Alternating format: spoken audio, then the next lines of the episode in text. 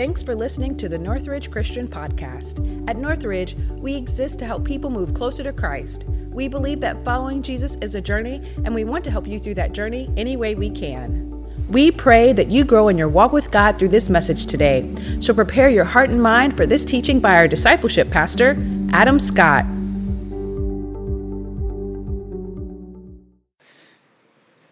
Well, good morning. Good morning. These are the forms that you're going to pick up at the Welcome Center that tell you everything you need to know about camp. They give you the dates, they give you information about scholarships. There's something that you can hang up on your refrigerator so you will not forget to participate in this incredible experience. Whether you've got a student that would be attending camp, I want you to know some of the best experiences of my life happened at camp. But they didn't just happen at camp when I was a camper, sometimes they happened when I was a difference maker at camp as well. So if you're interested in going to camp as a difference maker, making a difference in one of these students' lives, I want you to know all you have to do is think it really, really loudly, and somebody from our next gen team is going to pick up on that. And they're going to come find you and they're going to have a conversation about getting you plugged in. Hey, as you could probably hear, my voice is struggling just a little bit today. Um, I, I will tell you that because this is the second service, so I'm not going to hold anything back. If I give it everything I got and I lose my voice completely, my wife will celebrate and praise Jesus as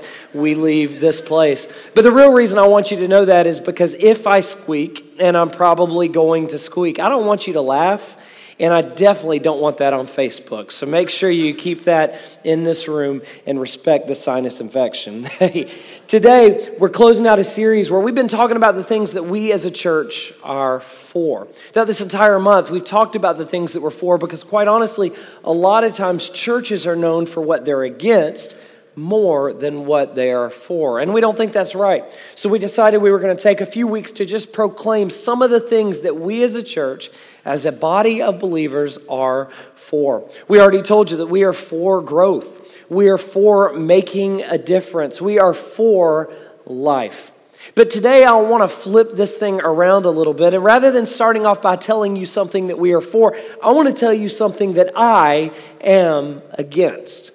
You see, this, this particular thing is something that I experienced just a couple weeks ago, and I am, I am firmly against this, and I, I can't emphasize that enough. You see, when I experienced this in real time just a couple weeks ago, it, it bothered me. Um, it bothered me that day. It's bothered me every day since then. And so I couldn't let it go. So, at the risk of turning this stage into my own personal therapy session, I want to share with you what it is that I experienced that bothered me greatly. See, it happened at Kroger. I had been shopping for a couple things. I came out with my bags in hand and I noticed there was a woman, uh, there it was, there was a woman who was emptying her grocery cart, her buggy, her shopping cart. She's pulling the bags out of that buggy and she's putting them in her trunk. And she does that one at a time. She pulls another bag out, she's putting another bag in, and she kept doing this until her buggy um, was completely empty. And that's when it happened. See, let me tell you what she did. I'll, I'll give you a hint though. She did not return her buggy to one of these. Yeah, she didn't do that. She did not take her buggy back into the store. You want to know what she did with her buggy? She went, and then she got in her car and left. Isn't that unbelievable? I mean, I just stood in the parking lot wondering why God allows such evil to exist in this world. And you don't seem to be quite as offended by that as I am, but, but it's absolutely changed me. I mean, it's wrecked me. It's made me struggle with, with all of humanity's goodness for the past couple weeks. Listen, if you're not offended by that, it probably means that you're the kind of person who would leave your buggy in the parking lot. And if that's the case, we're going to have a time of prayer and decision and confession at the end of this service. And we're going to talk about that and we're going to get you right with Jesus. Listen, now, why am I telling you this? I'm, I'm telling you this because I believe that there's some things that adults, people who have any kind of life experience at all, shouldn't have to be taught, right? I mean, there's some things that you should just know. If it was a two year old out there, that's understandable that they don't know where the buggy goes. But these conveniently located uh, uh, places are available all throughout the parking lot. As an adult, you should understand that that's what you're supposed to use. And today we're, we're talking about another one of those things. Another one of those things that I feel like adults, people with life experience, specifically people who have experience with church, Christianity, God, they ought to just get. I mean, this is one of those things that you should just understand by now. You should be embracing it, you should be living it out. Whether it's from your experience at Northridge, or maybe your experience with another church, maybe it's your experience with the Bible, maybe your experience in spending time praying back and forth to God, maybe it's your experience with other people. This is something that you've just got to understand. You want to know what it is? It's this we are for our neighbors. We, as a body of believers, we Christians, we who people who claim to follow the one and only true Savior, Jesus Christ, we are for the people in our community. We are for the people in our world. You see, we love those people and we want them to experience the abundant life that can only come from a relationship with Jesus Christ. And, and because of that, we understand that eternity is on the line. And so we live our lives in a way that sets out to add value to their lives. We make it our goal, our mission, our priority to be a conduit of God's love. Now, listen, maybe you're new to the church. And, and maybe this is new information for you. And so I want to unpack this just a little bit, but we're just going to take a small sample from the Bible. We're going to look at the very first book of the New Testament, the book of Matthew, and we're going to flip through and we're going to see whether or not this is something that pops up on a regular basis. Let's start in Matthew chapter 5, verses 14 through 16. It says this You, meaning the church, meaning the people who follow Jesus, you are the light of the world. A town built on a hill cannot be hidden. Neither do people light a lamp and put it under a bowl. Instead, they put it on its stand, and it gives light to everyone in the house. In the same way, let your light shine before others, that they may see your good deeds and glorify your Father in heaven. Listen, we, the church, we're to be light in the world. What that means is that we're supposed to stand out among everybody else in the world. We're supposed to look different. We're supposed to talk different. We're supposed to be unique, not because we're any better than anybody else, but because we're following something different. We've aligned ourselves with God, with Jesus and His priority for our lives, and as a result, it has altered our behavior completely. It causes us to live our lives in a way that we are looking for good deeds that we can do in the world that's going to make a difference in somebody's life. Listen, what this text right here, what Jesus says here is that we should make such a great effort to do great things in the world that the people we come in contact with look at our deeds and they say, Man, I don't know what it is that you got. And they go glorify God because of the way we're living our lives. Listen, here's what's cool Jesus doesn't just instruct us that we're supposed to live our lives this way. Jesus also gives us a model to follow. This is what it says in Matthew chapter 20, verse 28. This is Jesus talking about himself. He says, The Son of Man, meaning myself, did not come to be served, but to serve and to give his life as a ransom for many. You see, Jesus Christ, the very person who we model our lives after, the person whose example we're following in, he says, My mission in life is to serve other people, is to give to other people. And that's exactly what Jesus did. He gave of his life, he, he gave everything he had all the way up to the point of death on cross. Jesus gave everything for others. A few chapters later, Jesus is talking about this again, and he wants to make sure that you and I understand that this isn't just something he's doing, but this is something he wants for us to do as well. So he tells a story, and he says this He says, When, when I was hungry, you fed me. When I was thirsty, you gave me something to drink. When, when I was a stranger, you invited me in. And when the people heard this story, the, the people in the story, they, they, they said, When did we see you in those situations? When did we see you hungry? When did we see you thirsty? When did we see you as a stranger? And this is how Jesus responds in Matthew 25 40. Truly I tell you, whatever you did for one of the least of these brothers and sisters of mine, you did for me. You see, what Jesus says here is that it is so incredibly important that we love other people that he says, Look, I'm going to count it as a personal act of love towards me when you demonstrate love towards other people. Listen, Jesus was for others, and he wants us to be for others as well. We know that. I mean, it's, it's written in the halls of our lobby for crying out loud. We understand this. The problem is that they don't. The people outside of this church, the people who don't walk into this place, they don't understand that we are for them. You see, many of them have never seen this played out in the, the lives of the Christians that they know.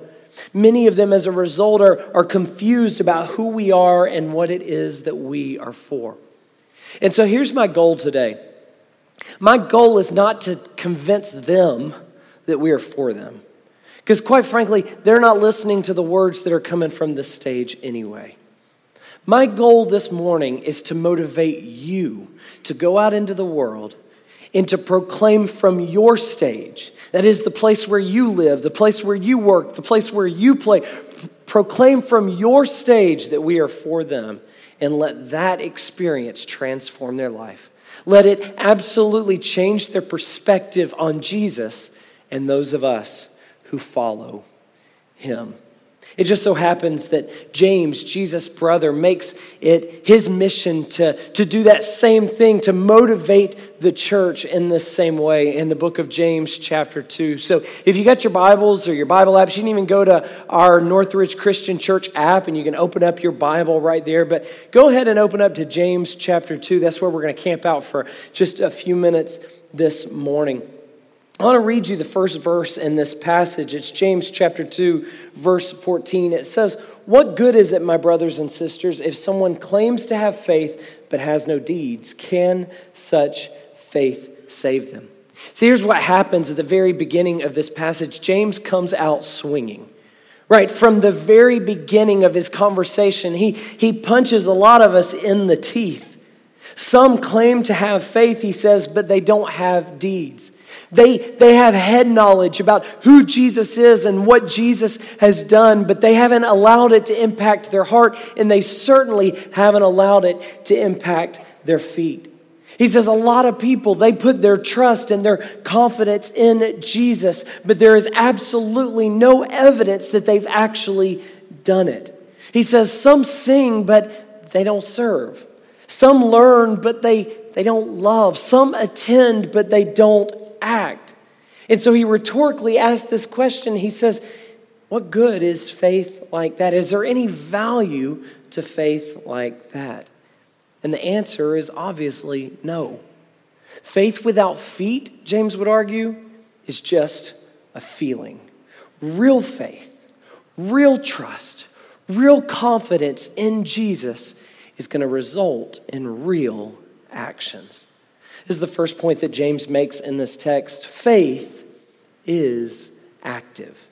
Faith is active. Let me clarify what this does and does not mean. Um, he does not mean that salvation comes from our actions. James does not say that we can in any way earn God's love. Listen, that's why Jesus had to come in the first place to make up the ground that we couldn't cover. What James is saying, however, is that our faith in him will produce actions as evidence of our salvation. Our experience with Jesus, with his love, will change us. It will completely change us from the inside out. It's going to change the way we live our lives. It's going to change the way we make decisions. It's going to change the priorities that we have in our life. Martin Luther, the leader of the, the Protestant Reformation that led to the existence of churches just like ours, this is how he says it. He says, We are saved by faith alone. But the faith that saves is never alone. I like that. We are saved by faith alone. It's faith in Jesus that saves us. But if we have faith in Jesus, it's not going to be something that stands on its own. Actions, obedience, life change is going to happen as a result.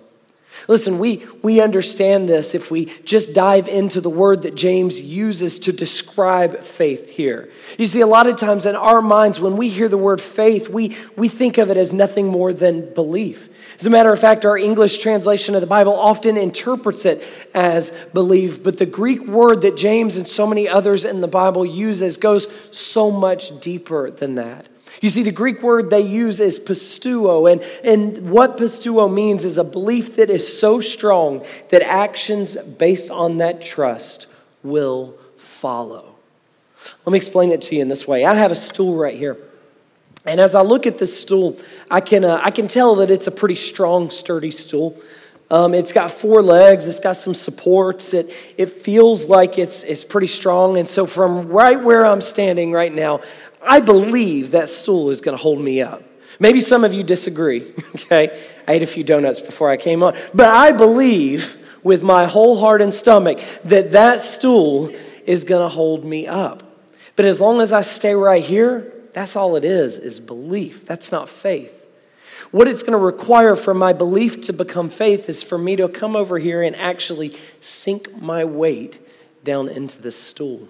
And as I sink my weight down into this stool, it means that not only do I believe it, but I believe it in such a strong way that I'm willing to risk everything on this stage by sitting on this stool, by sinking my weight into it. Listen, based on that definition, would you say that you have faith in Jesus? Or would you say that you have belief in Jesus? I mean, when it comes to your relationship with Him, do you intellectually, in your mind, do you know what He did for you? Or do you know it so deep down inside of you that when you look at it, it transforms you, it changes you, and you sink your weight down into it? Now, listen, you're not going to be perfect. That's not what this is all about. But you will be changed. And you will continue to change as you sink more and more of your weight into Him and what He is doing. Here's my challenge at this part of the text we need to let what we know to be true, let what we believe influence the direction of our life by sinking our weight down into our relationship with Jesus Christ. We're not changing to earn anything from God, changing because God has so freely loved us. Faith is active, it leads to action. What action has your faith caused you to take this week? And what action will your faith cause you to take today? Let's continue in this story because, because really, we could stop right now and say, what does this have to do with our neighbors in the first place? I mean, the whole point of our conversation is to say that we are living for our neighbors, and so far we haven't talked about that at all. But James continues the conversation, and as he continues the conversation, he says it's not good enough for you to understand that actions will result from faith. He says there are some very specific actions that are going to happen as a result of your faith in Jesus Christ. And he explains to us what those are. In James chapter 2, verse 15 through 19, he says, Suppose a brother or sister is without clothes and daily food. If one of you says to them, Go in peace, keep warm and well fed, but does nothing about their physical needs, what good is it? In the same way, faith by itself, if it is not accompanied by action, is dead. But someone will say, You have faith, I have deeds. Show me your faith without deeds, and I will show you my faith by my deeds. You believe that there is one God good, even the demons believe that and shudder. Listen, even the belief, even, even the belief of demons produces an involuntary action. But what James says is that those of us who put our hope and trust in Jesus Christ, those of us that sink our weight into a relationship with Him, he says there is a very specific and intentional set of actions that will follow. we will automatically and over time, we will transition our lives to point towards the good of others. You see, when we put our faith in Jesus Christ, it turns our compass towards compassion. When we put our hope and trust in Jesus Christ, it steers our ship towards servanthood. When we put our hope and trust in Jesus, it alters our position towards people. This is the second point that James makes faith meets needs. Faith meets needs. It recognizes needs in others, and man, it springs into action to make a difference in their life. Now, listen, we all understand that the greatest need that people have is a spiritual need. Their greatest need is to have a relationship with Jesus Christ who loves them and died for them. But I love that at this part of our text, James doesn't start with, go throw Jesus at them. Instead, he says something different. He says, when you begin to love other people, when you begin to transition your life into a life of service for other people, it means that you're going to get up and you're going to go make a difference in their practical, physical, everyday needs. Why? Because you can't impact a person's spiritual needs until you first show up in their physical needs.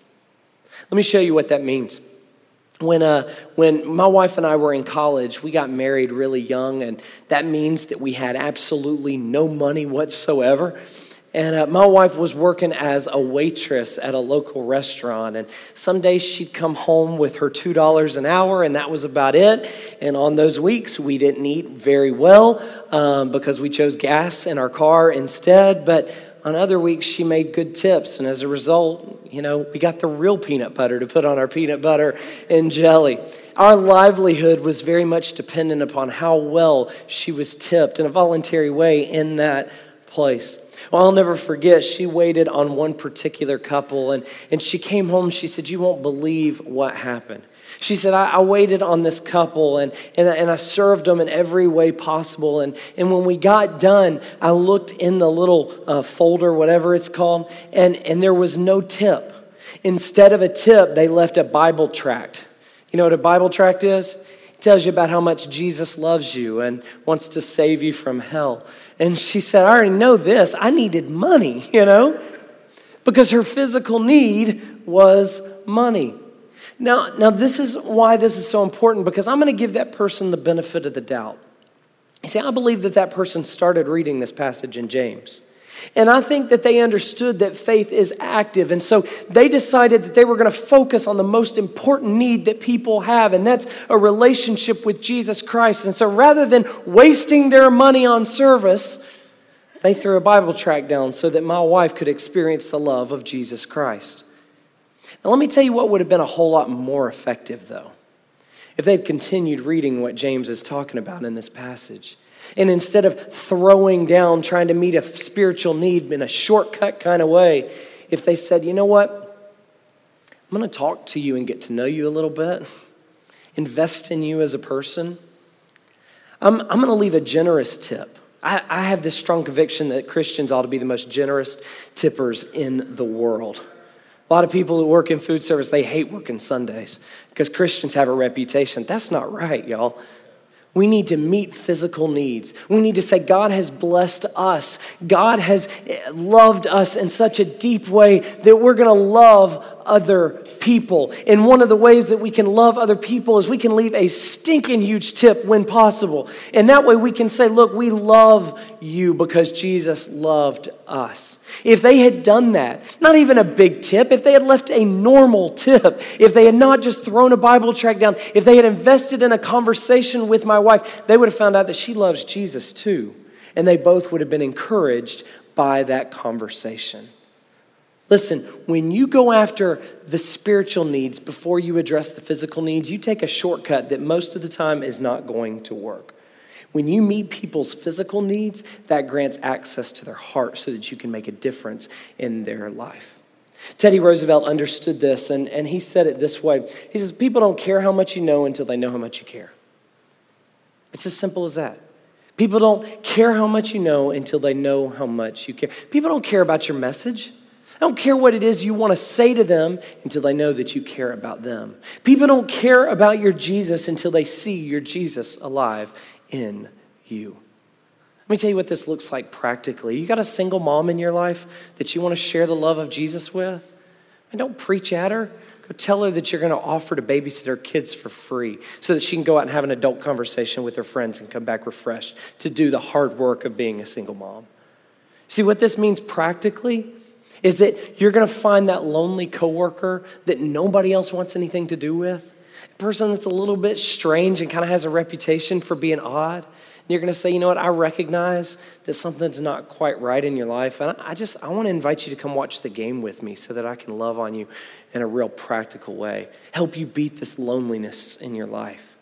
See, practically, this is what it looks like. If you've got a neighbor that's handicapped and you see that they're struggling in, in some way, then, then you connect them with our ramp team here at the church. And not only do you make the connection, you show up on Saturday morning with gloves on, ready to serve.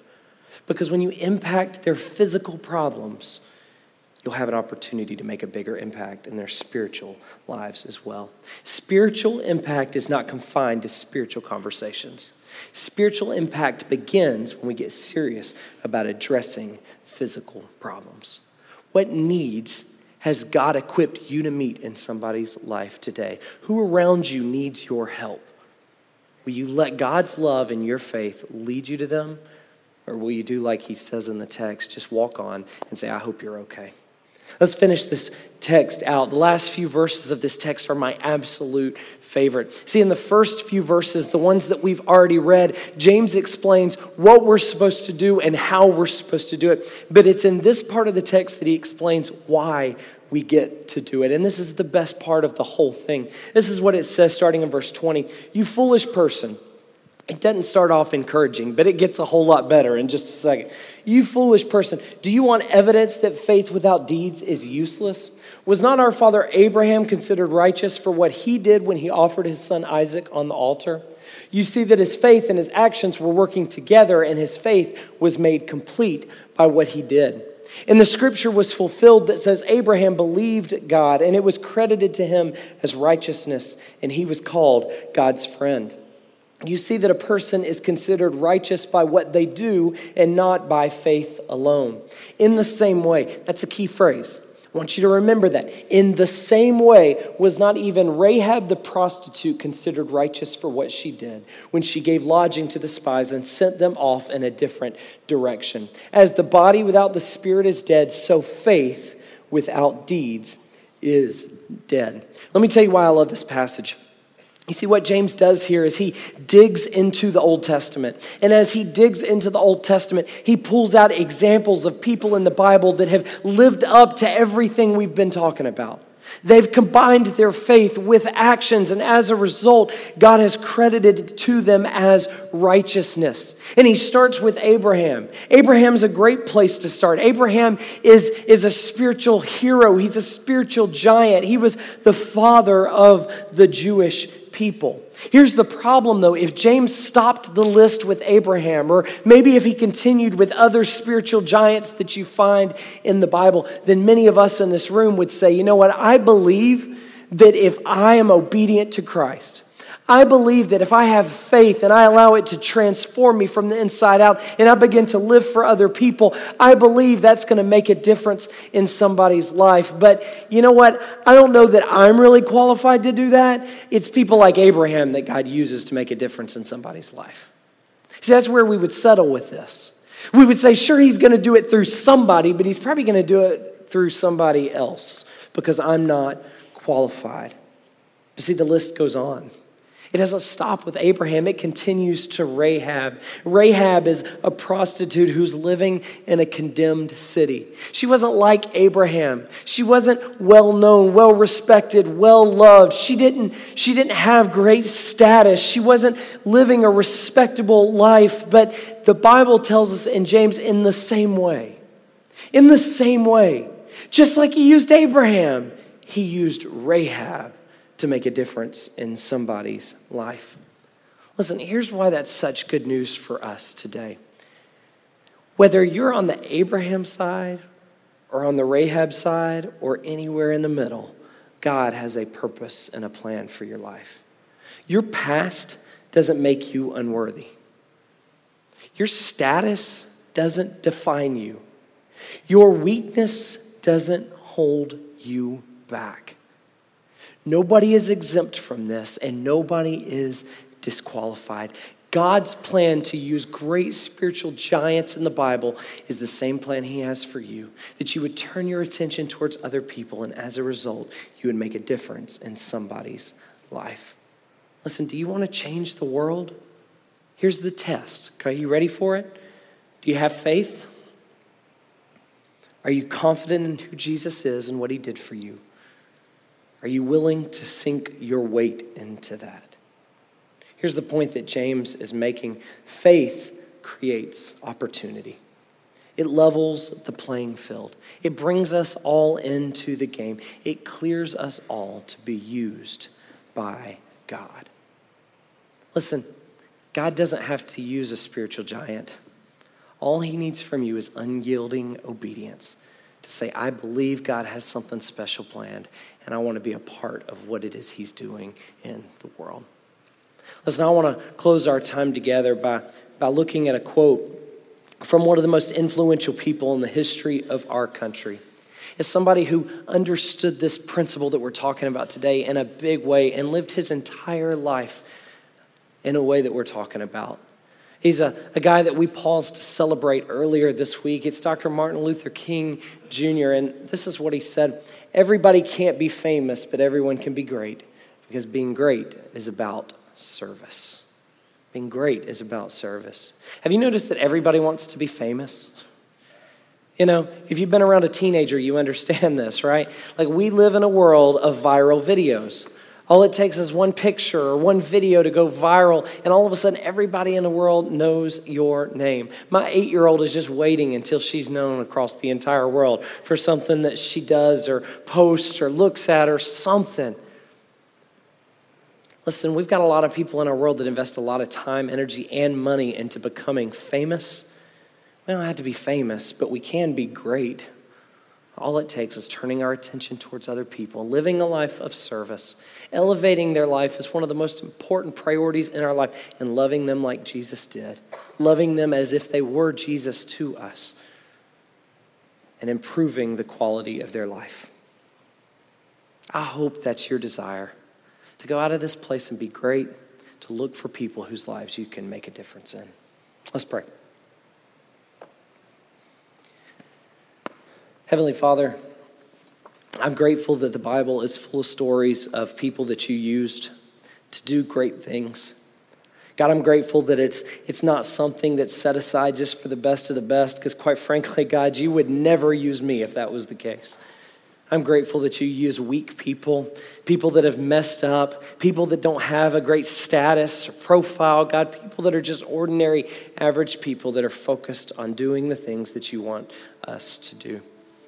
Lord, I pray that you use the people in this church to proclaim to the world around us, God, that we are for them. We're not against them. We don't look down on them. We don't hate them, or God, we love them, and we want to introduce them to the most important relationship they're ever going to have, and that's one with Jesus Christ. God, I pray that you give us a pathway to do that. That may just mean loving them in a practical way, but God, I pray that even today, as we leave this place and many go to restaurants, God, I pray that you put people in their path that they can love, whose spiritual life they can impact in some way today. I pray this in Jesus' name, amen. Listen, I've proclaimed it from the stage. We're for our neighbors. The only question left is will you proclaim it from yours? I hope that you will. I hope you'll go out into this world and be motivated with a passionate love to serve other people. Listen, if you've never sunk your weight into your relationship with Jesus Christ, you've never put your hope and trust and faith in Him, I want to challenge you to do that today. We're going to have some people up here at the front. We would love to talk with you, pray with you, and give you some next steps so that you can begin that process. Either way, we're locking arms together and we're going to go change this world. Y'all stand and listen. Thanks for listening to this message. You can keep up with what's happening at Northridge on your mobile device through our Northridge Christian app. If you have any questions about Northridge, you can contact us at info at northridge.online.